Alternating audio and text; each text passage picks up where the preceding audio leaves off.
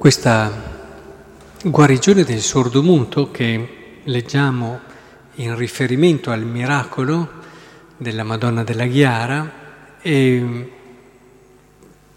porta con sé, oltre questo essere vicino all'uomo, alle sue fragilità e alle sue debolezze, quelli che possono essere anche i significati più spirituali. Sappiamo come spesso anche i miracoli che Gesù faceva indicavano non solo la sua vicinanza, ma anche un mistero più grande. Se guarisce un cieco che parla del vedere, del vedere in modo giusto, di lui che è la luce, e così l'ascoltare quando si... eccetera.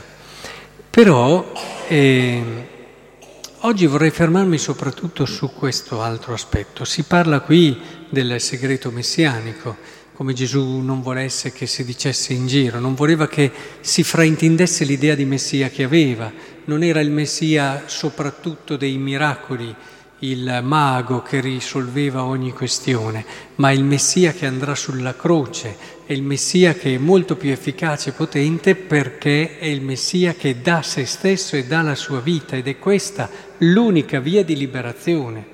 Noi vorremmo a volte delle liberazioni più semplici, quasi magiche, non c'è via di liberazione diversa dalla croce di Cristo, cioè dal dare se stessi.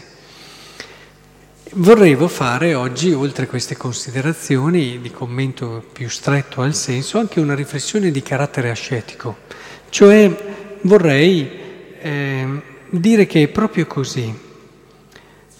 Più ci si raccomanda che le cose che facciamo non si sappiano, più diceva qui, lo andavano a dire.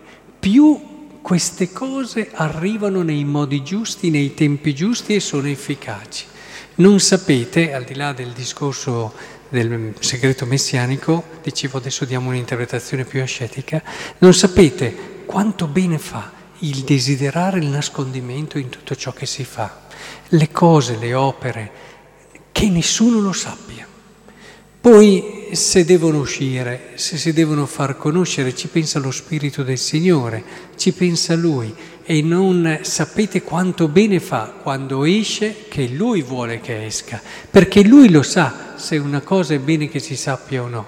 E se nostro malgrado vuole che le cose che facciamo, le opere buone che facciamo si conoscono, eh vabbè, sarà per una maggior gloria, ma il nostro cuore deve essere in Lui.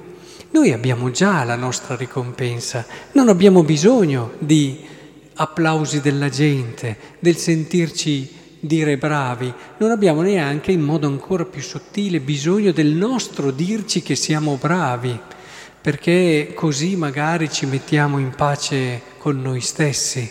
A volte magari non ci interessa neanche quello che dice la gente, abbiamo bisogno per noi stessi di sentirci, ma non abbiamo mica bisogno di quello.